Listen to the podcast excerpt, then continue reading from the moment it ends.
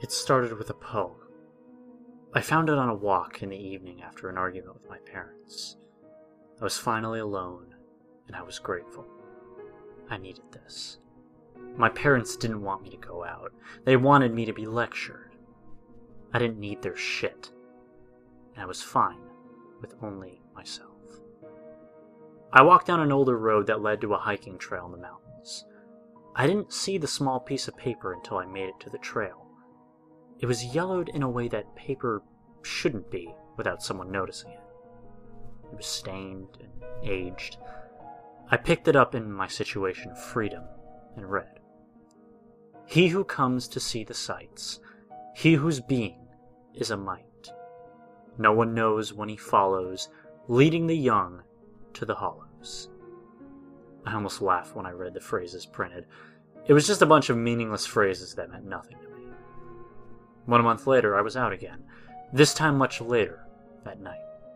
It had become a routine for me.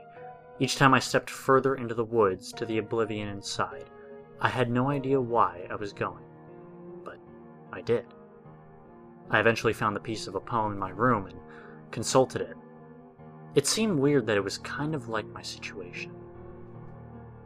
At midnight the next night, I took my secret walk into the forest and idled there as I searched into the night for he. At first, I saw nothing. Then at 3 a.m., I saw something. In the non navigable bush to the west, there were a pair of large, ominous white eyes. I wasn't sure if they glowed or were reflecting light, but it was certain that they lit the silhouette of the figure that they belonged to.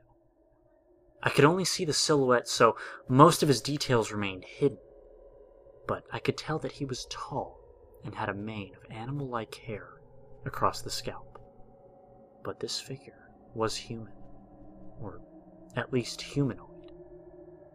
I attempted to run, but had not realized that I'd gone limp, waist down. The only movement that occurred was the buckling of my knees, so I fell and stared out to the pair of eyes in the distance. My vision became clouded, and the viewing figure slowly closed his eyes.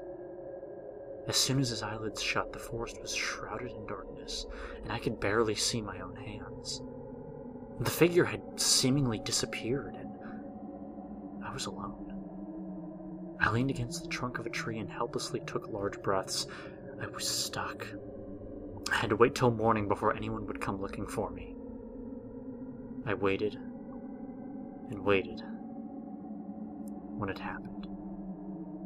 The eyes reopened no less than three feet away from me. My blood froze and my heart stopped. Its eyes met mine, and it grabbed my shirt and breathed heavily.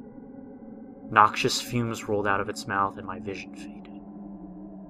It eagerly stared as I passed. He who comes to see the sights, he whose being is a mite. No one knows when he follows, leading the young to the hollows.